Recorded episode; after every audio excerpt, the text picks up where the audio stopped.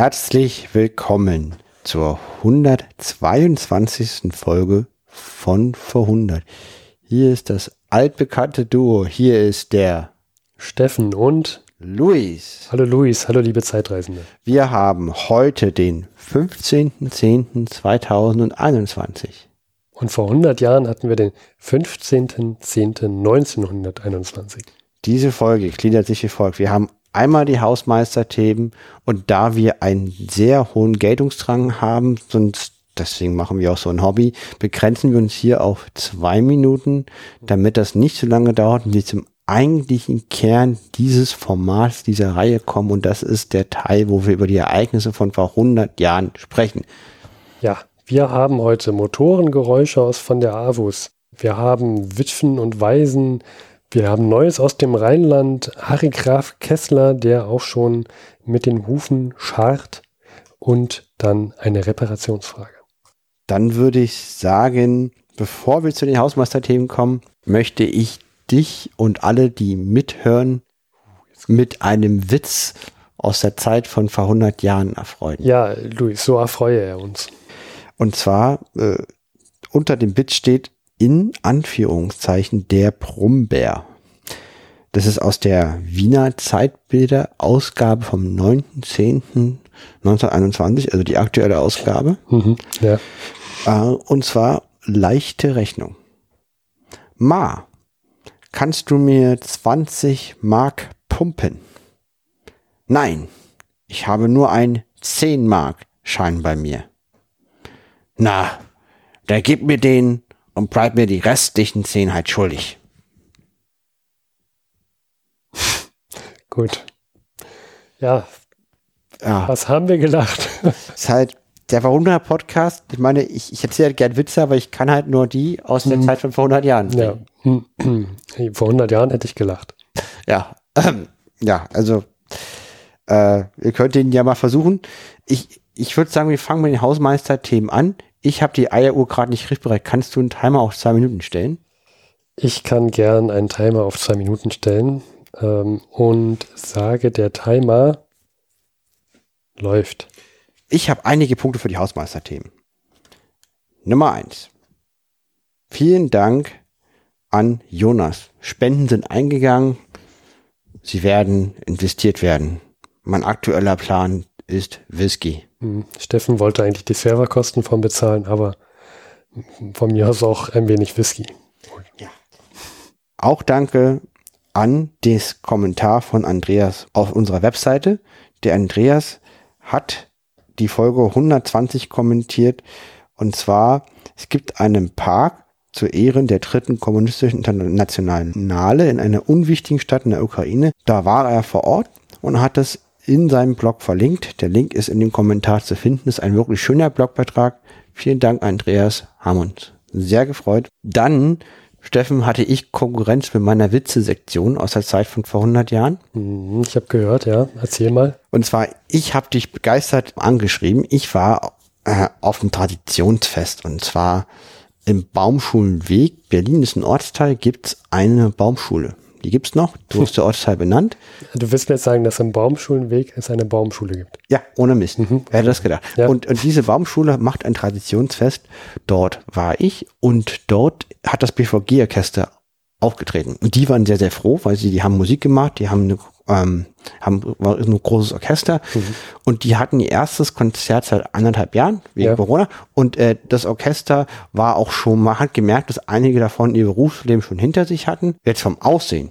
Die Musik war erste Sahne. Und die hatten einen Dirigent und der hat immer Reden gehalten. Und der hat die Konzertreihe angefangen mit einem Witz von vor 100 Jahren. Er meinte, vor 100 Jahren, da wurde Urlaub anders gemacht. Es gab ja kein Internet und man wusste nicht, wenn man irgendwo hinfuhr, was einen erwartet.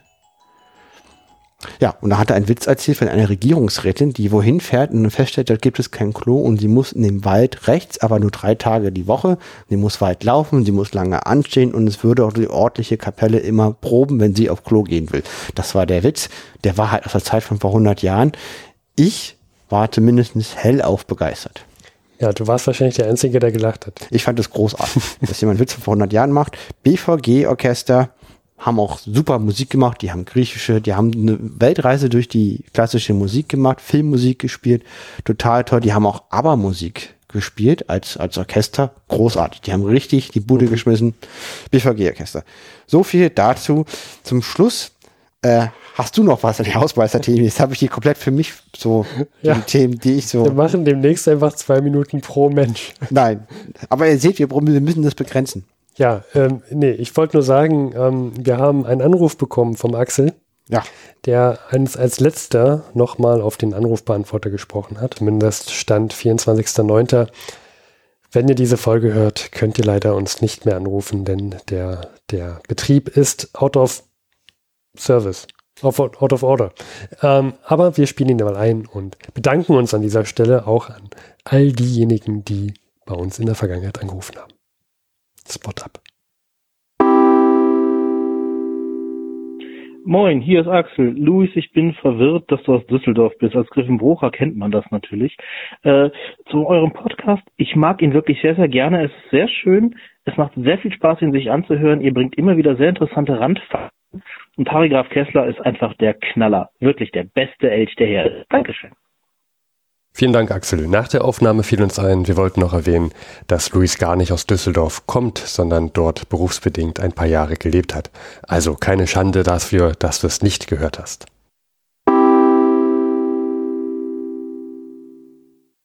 Kommen wir zu den Themen von vor 100 Jahren.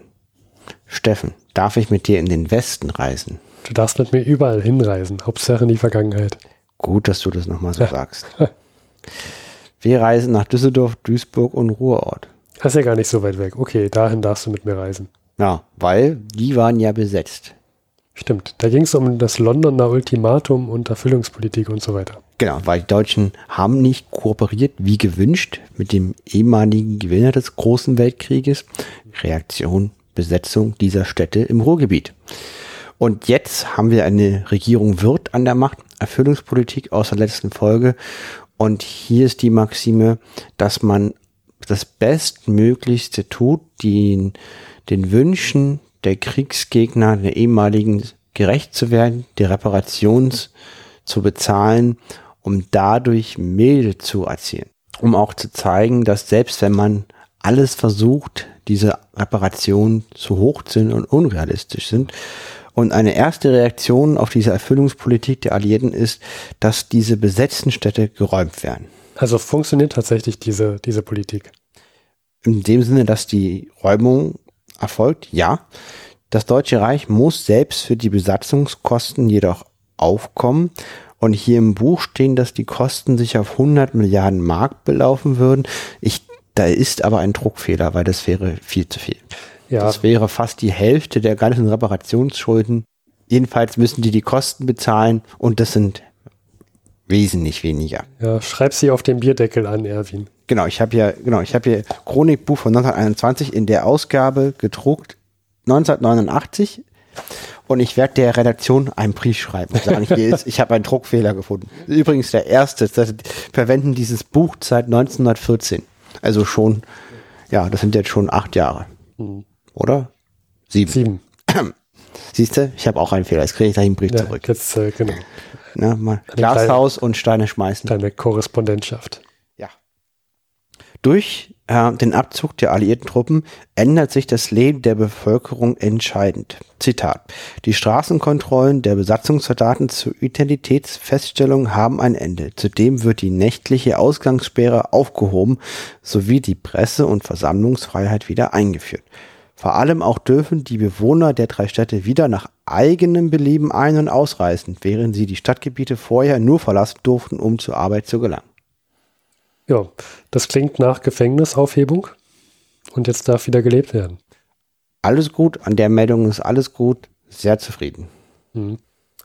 Ähm, kommen wir zu einer anderen Meldung, die auch was mit Leben zu tun hat vor 100 Jahren. Wie ja eigentlich auch alles, was mit unserem Podcast zu tun hat. Aber Luis, wir kommen mal zum Geld. Und da frage ich dich gleich, äh, wir hatten in der letzten oder vorletzten Folge, da hatten wir das durchschnittliche, den durchschnittlichen Monatsverdienst eines Arbeiters. Weißt du noch, wie viel das waren? 1200 Mark am unteren Ende, 2000 Mark am oberen Ende. Genau, also wir gehen mal vom unteren Ende aus 1200 Mark im Durchschnitt, hat, äh, war der Arbeits-, der Monatsverdienst eines Arbeiters. Und wir haben gesagt, dass man mit diesem Monatsverdienst kaum eine vierköpfige Familie ernähren konnte. Jetzt wirst du dich fragen, warum erzähle ich dir das? Das hatten wir ja schon. Ich sag's dir, Luis. Dann, es geht um Kriegswitwen und Waisen.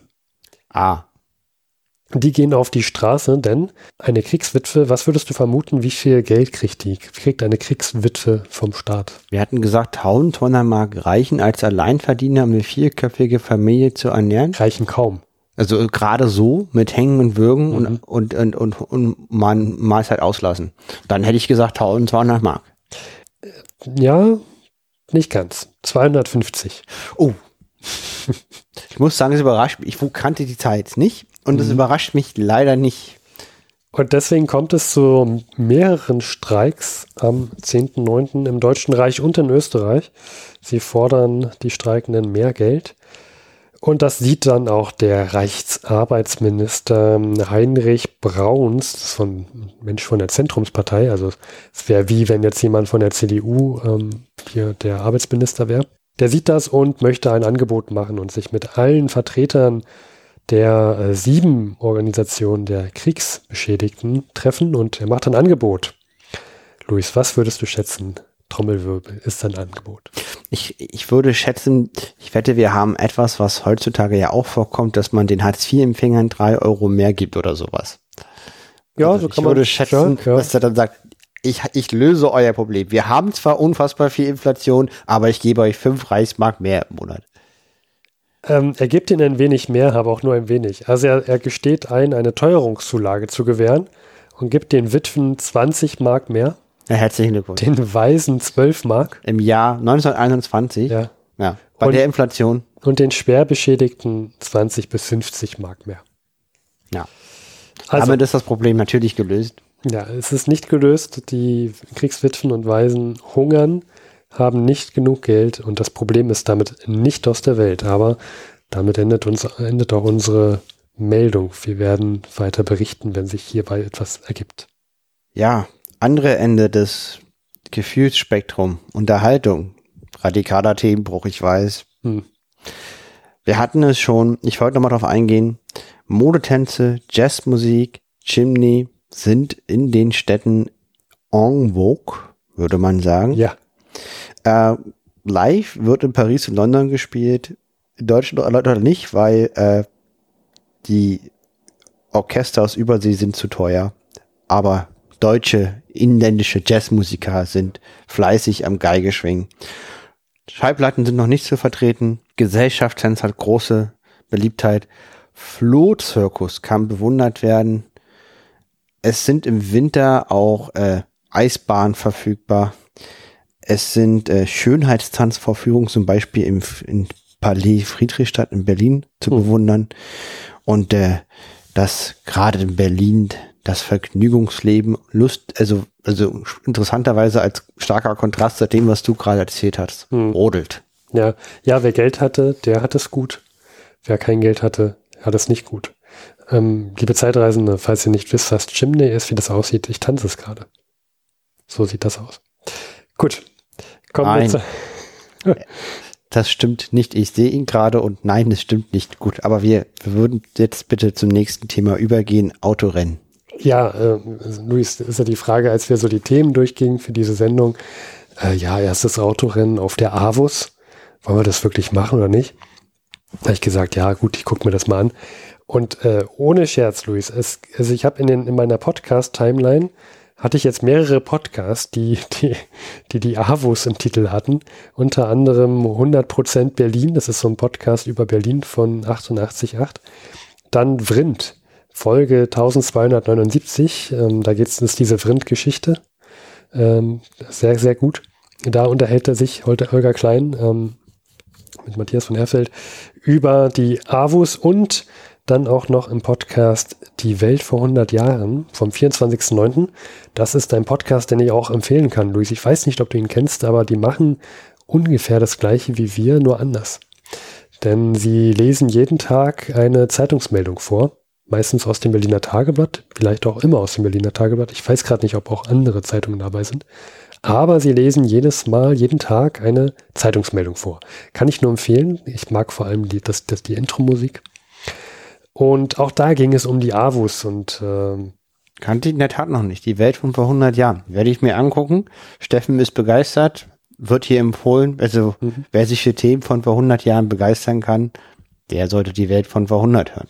Und dann dachte ich mir, na gut, wenn jetzt so viele so begeistert sind, dann, dann werde ich mich nochmal näher mit beschäftigen. Und in der Tat, Luis, frage ich dich jetzt mal. Ich wusste es nicht übrigens. Wofür steht denn AWUS? Weiß ich nicht. Gut, dann bin ich nicht äh, ganz dumm. Also AWUS, Automobil, Verkehrs- und Übungsstraße. Also eigentlich müsste es AVÜS heißen, meiner mhm. Meinung nach. Dafür steht das. Und warum haben wir das jetzt, das Thema? Denn das Thema haben wir, weil die AWUS vor 100 Jahren eröffnet wurde und vor 100 Jahren das erste Autorennen auf der AWUS stattfand. Aber wir haben ja auch einen Bericht aus der Vossischen Zeitung.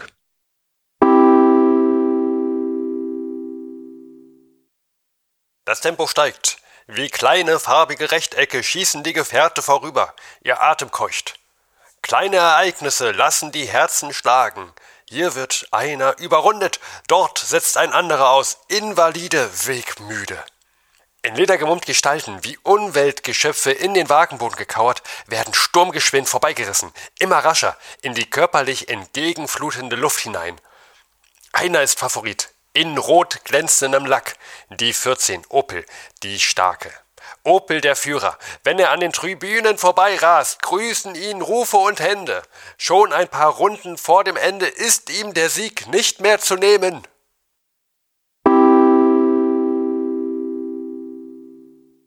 Sehr, sehr spannend gewesen, dieses Zeitungs-, äh, dieses Übungsrennen, Autorennen. Warum Übungsstraße, Luis? Dabei würde ich jetzt gerne in die Geschichte der AWUS kurz rein, reinspringen, aber auch nur kurz ankratzen. Pläne gab es schon seit 1908 für die AWUS. Jetzt muss man sich mal die Zeit vorstellen. 1908 ist es ja auch, wenn wir so aus unserer vor 100-jährigen Sicht so darüber reden, ist das ja auch schon ein bisschen länger her. Und das Problem, was die Leute damals hatten, waren Autos, die fuhren, aber nicht sehr schnell, denn auf den Straßen gab es sehr viele ja, Kutschen, Pferde. Es war, also die Straßen waren nicht ausgelegt für Autos. Ja. Und deswegen kam man auf eine revolutionäre Idee und hat tatsächlich mal eine Autostraße gebaut. Und das hat eine man. Straße nur für nur Autos. Für Autos genau. Keine Pferde, keine Fußis, keine Fahrräder. Ja. Und äh, es gab wohl auch Pläne, das so auf so einer gestellten Fahrbahn zu machen für die Autos. Hat sich dann aber herausgestellt, dass es viel zu teuer und auch nicht wirklich finanziell ähm, lohnenswert ist. Er hat auch festgestellt, dass andere Straßen auch nicht gut klappen, wenn man nur so Steine auslegt, aufgrund des äh, Gerölls, was da so hin und her fliegt, wenn da so ein Auto lang brettert. Fliegen ja so Steine durch die Gegend. Deswegen musste man da doch eine befestigtere Straße nehmen. Baubeginn war 1913. Wow, so früh schon. Hm. Jetzt fragt man sich genau, Luis, war so früh schon, warum jetzt erst fertiggestellt? Da kam was dazwischen. Ich denke mal, das nennt sich Weltkrieg. Genau. Deswegen. Also wurde es dann eingestellt. 1920 ging es dann weiter. Die AWUS selber, vielleicht auch für viele, die äh, gar nicht so richtig wissen, wo geht die eigentlich lang, die geht so im Südwesten lang, da so ähm, Zehlendorf, Grüne, Grunewald lang. Und jetzt startet vor 100 Jahren das erste Rennen. Was würdest du schätzen, Luis? Was ist so die Durchschnittsgeschwindigkeit gewesen von äh, dem G Gewinner des Rennens. Also die AWOS kann man sich so vorstellen, das sind sieben Runden, a 20 Kilometer und es gibt quasi, wenn man es stark vereinfacht, nur zwei Kurven. Also es gibt eine ganz, ganz lange Strecke, dann eine Kurve und eine ganz, ganz lange Strecke wieder zurück, wieder Kurve. Also so kann man sich das ganz einfach vorstellen. 20 Kilometer eine Runde. Was würdest du schätzen, der Sieger, was der so für eine Durchschnittsgeschwindigkeit hatte? 1921, hm, zum Krieg sind Flugzeuge 250 geflogen. Hm, die Hälfte plus ein bisschen weniger, 110. Du bist nah dran, 130,4 Kilometer die Stunde. Das ist aber auch schon Technik von damals, ja. Ja, ja, ja. das können wir machen. Ne? Ähm, also, die, und die 140 Kilometer gefahren. Gewonnen hat ein gewisser Fritz von Opel. Ein schöner Name für einen Rennfahrer. Guten Tag, mein Name ist Rennfahrer Avus. Ich habe die Avus 1921 gewonnen und mein Name ist Fritz von Opel. Mit der Ansage wird man aus jeder Bar geworfen oder zum Helden gefeiert. Wahrscheinlich. Ich habe ich hab so ein Bild gesehen in unserem Chronikbuch von dem Fritz von Opel. Äh, ich weiß nicht, ob du die Seite gerade offen hast. Ja, habe ich. Aber ich finde, das sieht so aus wie so ein Milchbubi auf Rädern. Das stimmt. Ja. Hat einen riesen Kranz um seinen Körper. Ja. Und dieses, also dieses von, er heißt der Fritz von Opel. Äh, Eigentlich ist Fritz auch nicht sein richtiger Name, aber wir la- belassen es jetzt mal dabei. Dieses von hat mich interessiert. Ich wusste gar nicht, dass die Opels, Opel-Familie so beadelt war, Mhm. adelig war. Wer ist denn da der Obermufti der Familie? Der, also das von trägt der Fritz noch gar nicht so lange, nämlich erst seit vier Jahren. Denn der Vater Wilhelm wurde 1917 in den erblichen Adelstand Opel ähm, Auch gut. Berufen. Ein Jahr bevor der Adelstand offiziell abgeschafft wurde. Ja, also perfektes Timing. Und dessen Vater, also der Opa von Fritz von Opel, war Adam Opel. Adam stand am Anfang. Adam Opel kennt man. Ja. Der Gründer der Firma Opel Rüsselsheim.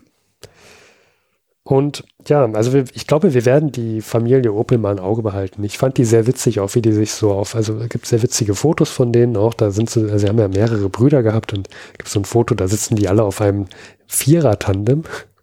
Also ich glaube, die hatten, die hatten Spaß.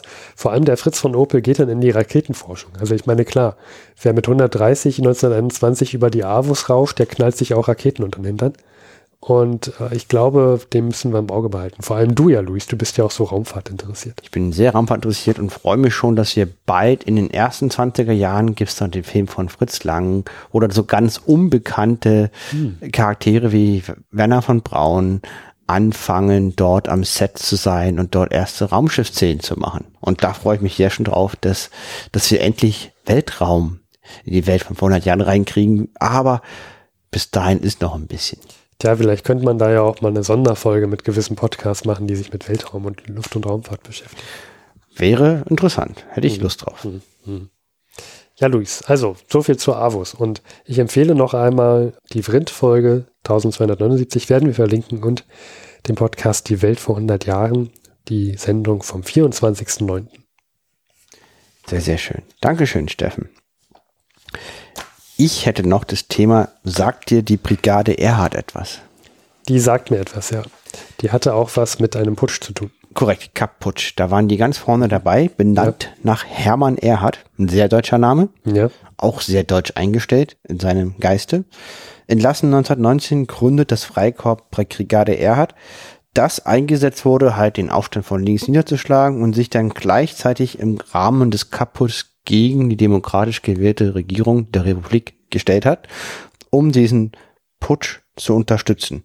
Nach dem erfolglosen Putsch musste natürlich Hermann Erhard in den Untergrund verschwinden und ist von nichts anderem als den Münchner Polizeipräsident Erich Pöhner, der ihm mehrmals falsche Pässe ausstellt äh, und ihn damit vor der Strafverfolgung verwahrt wird, der versteckt.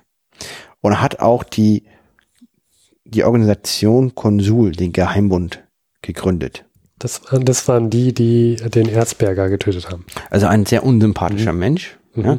Auch hier ist natürlich wieder dieser Polizeipräsident, der hat ja auch die Mörder von Erzberger, hat die Ermittlungen verschleppt, wieder unangenehm aufgefallen. Hm. Und der gibt sozusagen aus dem Untergrund versteckt vor der Polizei ein Interview in, die, in der Zeitung. Also der Erhard. Der Erhard, Ja. der Hermann Erhard. Ja, okay, interessant. Und zwar Münchner Augsburger Abendzeitung.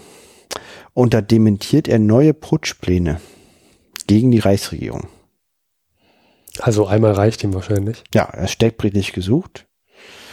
Und ähm, er elaboriert in diesem Interview, Zitat. Ich habe nach dem missglückten Kaputsch kein Bedürfnis, mich noch einmal einem solchen unvorbereiteten, planlosen Unternehmen zu beteiligen. Ich persönlich habe vielleicht am meisten von allen Beteiligten in den Folgen, an den Folgen dieses verunglückten Putsches zu leiden gehabt. Ich sehe ganz klar, dass ein neuer Putsch zum Scheitern verurteilt ist. Ich glaube, wir haben hier so einen kleinen Narzissten. Ich habe am meisten an Der diesem Putsch. Arme. Da sterben Leute, ja. Und er sagt, er hat am meisten an diesem Putsch zu leiden, wird versteckt in München, sitzt da irgendwo rum, versteckt und hat am meisten geleitet. Und das ist nachdem Erzberger gestorben ist. Hm, ja. Also unvorbereitet lasse ich mich vielleicht noch, lasse ich mich noch drauf ein. Es war ja, es ging ja zack auf zack, weil die Brigade Erhard aufgelöst werden sollte, es gerade eh so ein bisschen schlechte Stimmung gab. Äh, dann wurde jemand gesucht, der der Reichskanzler werden dürfte. Da gab, war dann dieser Kapp, äh, der gefunden wurde, der sich da so blöd ähm, in die erste Schusslinie gestellt hat. Und dann wurde einfach losgeputscht. Ne? Finde ich auch noch okay, kann man sagen, war überstürzt. Aber dass er jetzt der Leidtragendste war, vor allem, er ist ja noch nicht mal im Gefängnis. Nein. Das ist, Das ist ja, das ist ja wie, wenn ich versuche, einen Amok zu begehen in der Nachbarsschule und der klappt nicht, weil er unvorbereitet ist und jetzt muss ich mich verstecken von der Polizei und dann sage ich, ja, war unvorbereitet und eigentlich habe ich hier am meisten zu leiden drunter. Also Hermann Erhard kein guter Mensch und er fordert weiter noch eine Amnestie für die ins Ausland geflogenen, geflohenen Mitglieder seines Freikorps, die sich nach friedlicher Arbeit in der Heimat sehnten.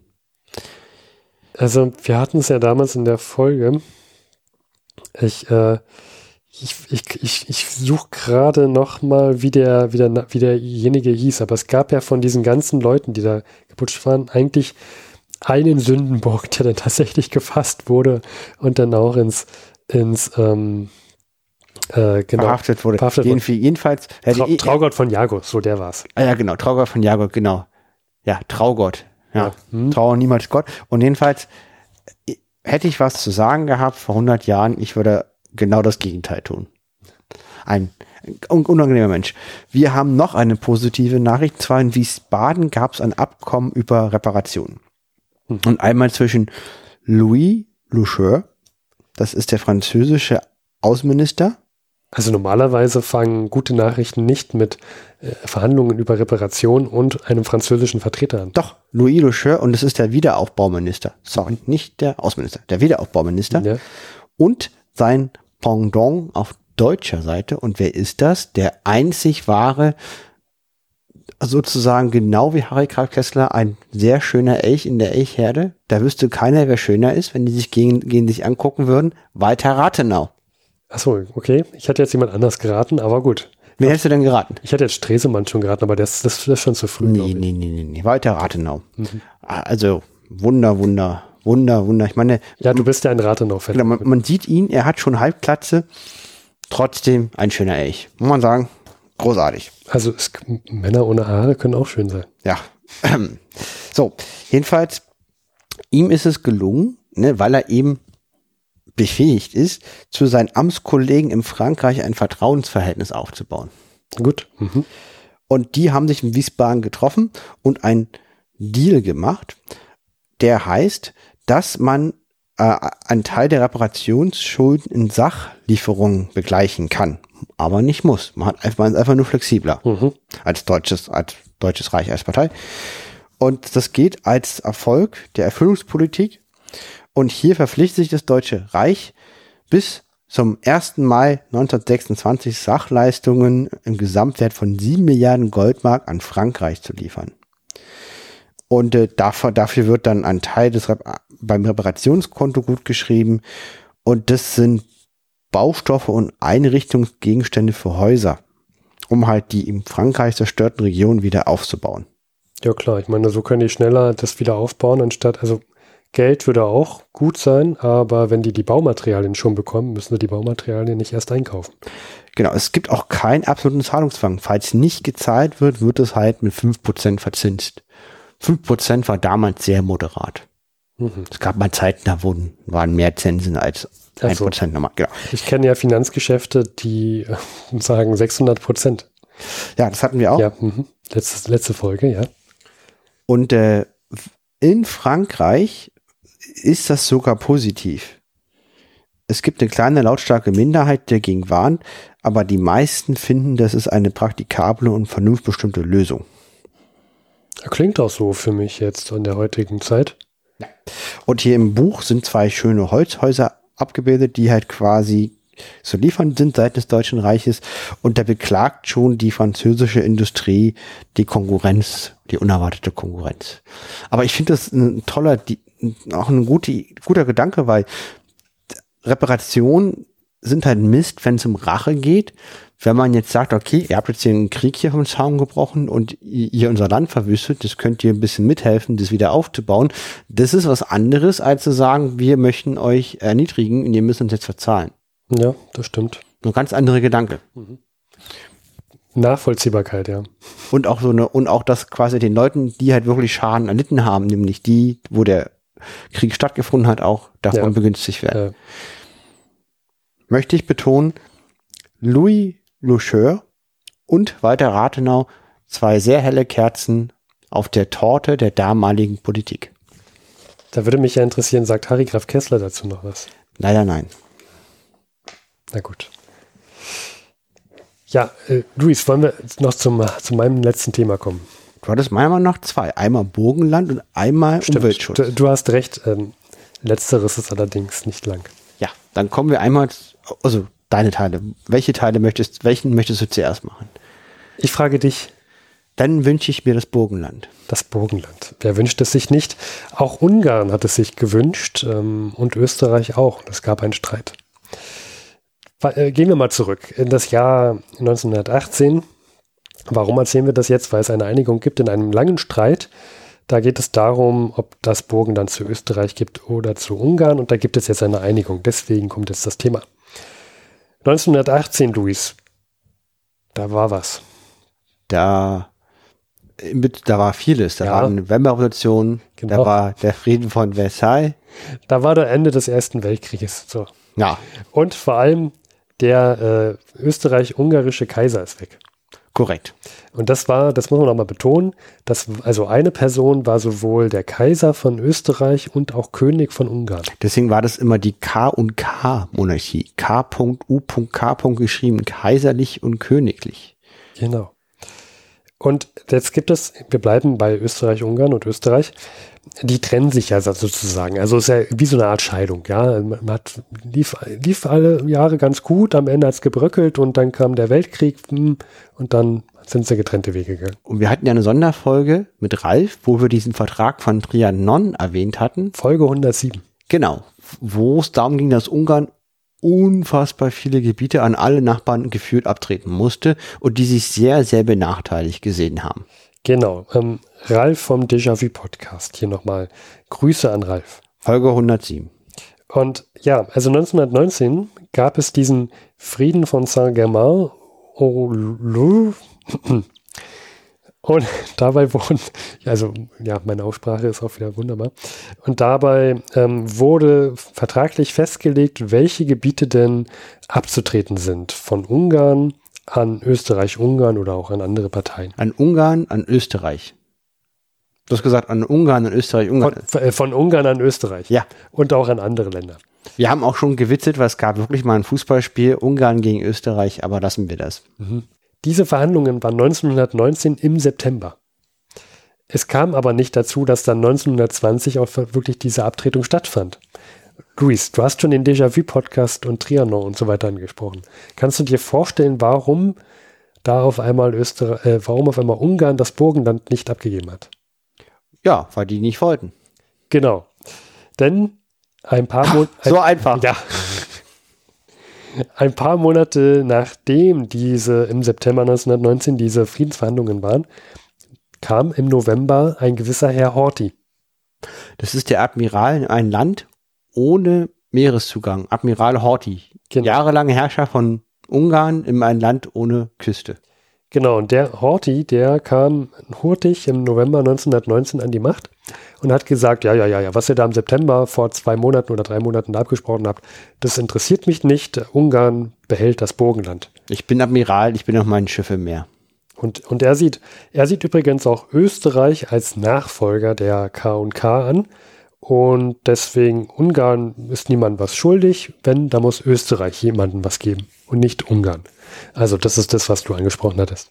Jetzt gibt es im Juni 1920 diesen Vertrag von Trianon und da gesteht dann Ungarn zu, okay, das Burgenland doch abzugeben. Es kommt jetzt 1921, soll es jetzt endlich mal dazu kommen, dass äh, das Burgenland abgegeben wird. Hurti macht allerdings wieder etwas. Er ruft zum bewaffneten Widerstand auf. Im August jetzt, also vor ein paar Wochen, wäre das fast eskaliert. Österreich hätte am liebsten die, das Heer, das Bundesheer dorthin geschickt, ähm, durfte das allerdings nicht. Das haben, die, das haben die Siegermächte verboten, dass Österreich dort mit einem Heer einmarschiert. deshalb ähm, musste Österreich sich mit anderen Mitteln mehr wehren. Zwischendurch übrigens ähm, gibt es dann in, diesen, in, diesem, in dieser Region vom Burgenland einen neuen Staat, ähm, Leithabanat. Der wird da im Oktober jetzt, äh, 1921, wurde der gegründet. Ähm, ist auch so ein Staat, den gab es nicht lange, den gab es nur so ein paar, paar, paar Wochen. Aber der wurde da ausgerufen. Dann jetzt am also vorgestern, vor 100 Jahren, gab es dann nochmal die Einigung zwischen Österreich und Ungarn, dass jetzt wirklich das Burgenland abgegeben werden muss. Es werden Industrieanlagen und Eisenbahnanlagen ähm, abgegeben an Österreich und es soll in einigen Gebieten ein Volksentscheid geben, ob jetzt diese Gebiete zu Österreich oder Ungarn gehören. Das heißt, Genau, das Burgenland muss man sich vorstellen, wenn man sich Österreich anguckt, hat das ja so ein schmales Ende und ein dickes Ende mit Wien. Und an dem dicken Ende die Ostgrenze, so ein schmaler Gebietsstreifen, das ist das Burgenland. Hm. Davon reden wir gerade. Ja, und also es muss anscheinend sich lohnen, das behalten zu wollen. Genau, und historisch war es immer spannend, weil ich wusste schon vorher, dass Burgenland der einzige Teil der heutigen Republik Österreich war, der historisch zu Ungarn gehörte. Jedoch haben der deutschsprachige Menschen gewohnt. Hm. Und ich wusste immer, wo das Ungarn war, das zu Österreich gehört. Und jetzt vielen Dank, habe ich verstanden, wie es kam, wie es kam. Ja, es gibt, ähm, man könnte jetzt fragen, Ende gut, alles gut, aber nein, es gibt so zwei Ereignisse. Das eine ist, es gibt, wie gesagt, Abstimmungen in einigen Gebieten, die dann zugunsten Ungarns ausfallen, aber Österreich protestiert, weil dort gerade mal so acht Tage nachdem die ungarischen Besatzer weg waren, abgestimmt wurde. Und Österreich meinte dann, naja, die sind zwar offiziell abgereist, diese Ungarn mit ihren Waffen, trotzdem war da noch eine große Einschüchterung in der Bevölkerung. Wir zweifeln dieses Abstimmergebnis für Ungarn ab. Also da gibt es dann immer noch Konflikte. Und zweiter Konflikt ist, wir hatten vor kurzem, vor ein paar Folgen mal erwähnt, dass dieser Kaiser und Karl, also Kaiser und König, nochmal nach Ungarn ging, auch zu Horthy. Das kommt in der nächsten Folge. Ja, und da will ich schon mal drauf zuweisen, also hinweisen, das kommt in der nächsten Folge. Er ist, dieser Kaiser ist der König von Ungarn, da ist der Karl der vierte König von Ungarn und der befindet sich gerade in Ungarn und möchte da wieder an die Macht. Doch dagegen hat etwas, hat jemand etwas dagegen, das ist der Reichsverweser. Oder auch Admiral. Oder auch Admiral Horthy. Von Ungarn, Admiral von Ungarn. ja. ja. Ich finde ja den Namen Reichsverweser sehr gut. Der Reichsverweser ist aber beeindruckender als Admiral. Ja. Guten Tag, ich bin der Admiral. Admiral, oh, oh, von, von, von wem denn? USA, Russland? Nein, von Ungarn. Ich habe ein Fischerboot mit einer Harpune. Ich bin am Plattensee der Admiral. Die Ausflugdampfer gehorchen meinem Kommando. Okay, ich höre jetzt auf, aber ich finde das sehr, sehr ja. Genau. Also, ja, dazu dann mehr in der nächsten Folge. So viel zu Ungarn. Umweltschutz. Vor 100 Jahren gab es auch Umweltschutz. Ja, äh, das, das möchte ich nicht bestreiten. Es wird eine kurze Meldung trotzdem. Und zwar am 1.10. Luis 1921 gibt es im Deutschen Reich etwas Neues, ein Novum. Und nicht nur im Deutschen Reich. Es wird etwas gebaut, das befindet sich in Berlin-Schöneberg. Ich wollte gerade sagen, ist es das deutscheste, das deutscheste überhaupt die Mülltrennung? Man kann davon reden, es ist das erste Müllkraftwerk, das Gut. im Deutschen Reich seinen Betrieb aufnimmt. Also das, okay, also nicht die Mülltrennung. Ja, also da wird nicht so viel getrennt, es wird einfach alles reingeworfen und dann verbrannt. Okay, aber äh, der Anfang. Ja, in 110 Liter Behältern wird dort Müll reingegeben, dann in eine Verbrennungsanlage gegeben und dann entstehen dort zwei Abfallprodukte. Das eine ist Energie, Und das andere sind, ähm, sind, also da ist so eine Schlacke, die entsteht dabei, die wird dann in ein Gebäude, was in der, entweder direkt daneben oder in der Nachbarschaft steht. Das ist so eine Kunststeinfabrik und die machen dann aus dieser Schlacke äh, Kunststeine. Und so viel zum Umweltschutz. Finde ich einen Schritt in die richtige Richtung. Ja. Vielen, vielen Dank.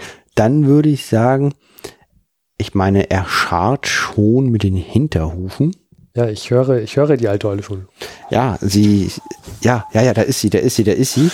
Äh, ich hole äh, sein Tagebuch heraus. Und auch das ist sehr, sehr kurz. Und zwar, es gibt nur zwei Einträge, einmal am 28. September. Um, um ganz kurz die Leute abzuholen, du liest jetzt aus dem Tagebuch von Harry Graf Kessler hervor. Richtig. Harry Graf Kessler, ein großartiger Mensch, spricht mehrere Sprachen. Und was hat der erlebt jetzt vor 100 Jahren? Genau, es gibt zwei Einträge. Einmal den 28. September 1921 in Berlin. Und da geht's, da trifft er sich mit Rosen. Rosen ist der aktuelle Reichsaußenminister. Mhm. Der aktuelle Reichsaufbauminister ist ja Rathenau. Haben, haben wir gelernt, ja. Ja.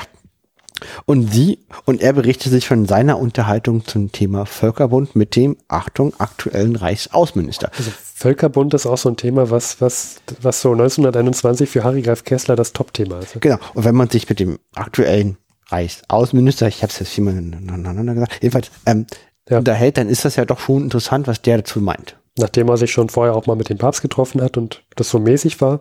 Ja, ich höre gespannt. Was gibt's da? Genau.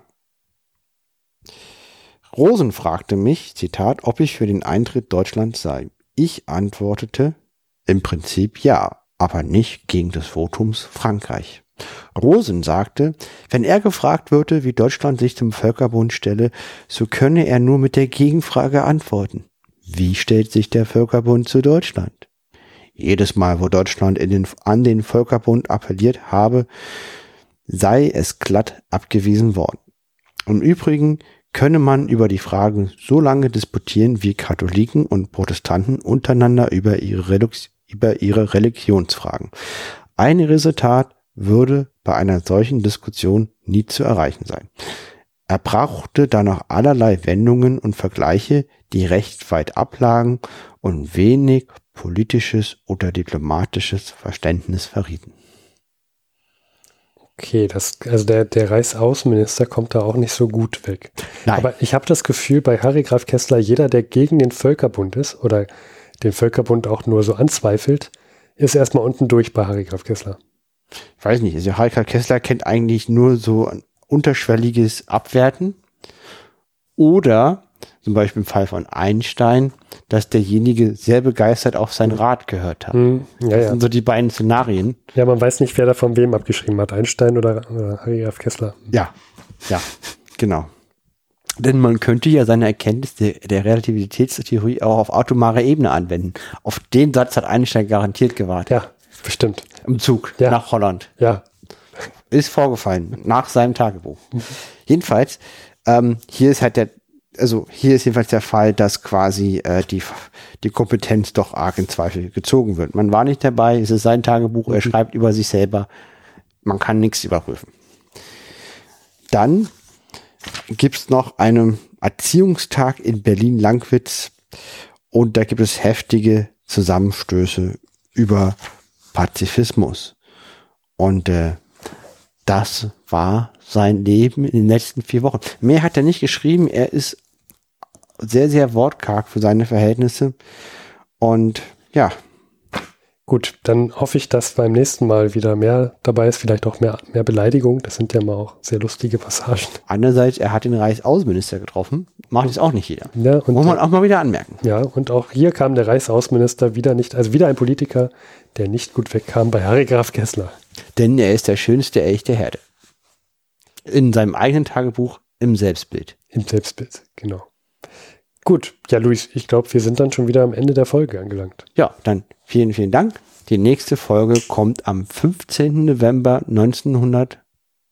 20, also 2020 und behandelt aber das Jahr 2021. 2021. Ich habe den Steffen Ah. aus dem Konzept gebracht. Es ist mir Ja, gelungen. Das, okay, ja, jetzt, äh, jetzt muss aber auch die Folge vorbei sein. Jetzt, jetzt, ist, jetzt ist aus. Liebe Zeitreisende, vielen Dank fürs Zuhören. Das war's auch schon wieder mit der Folge. Gedanken könnt ihr gerne in Form eines Kommentars auf unserer Seite teilen, vor100.de. Dort erfahrt ihr auch, wie ihr uns unterstützen könnt. Vielen Dank.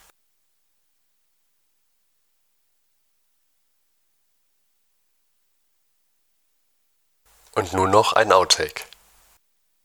Irgendwie, mein Link geht nicht mehr. Ach, die Zeitbilder ist noch verfügbar, Gott sei Dank. Man kann sich noch auf irgendwas verlassen. Wenigstens auf seine 100 Jahre alte Zeitung. Weißt du, wenigstens die 100 Jahre alten Zeitungen erscheinen noch wie vorgesehen. er hätte das gedacht. Gott sei Dank. ähm. Ja, stell dir mal vor, ja. Dann schon die, die, die 100 Jahre alten Zeitung nicht mehr erscheinen. Dann, dann geht es der Presse wirklich schlecht. Ja. Also, das ist ja irgendjemand zu helfen.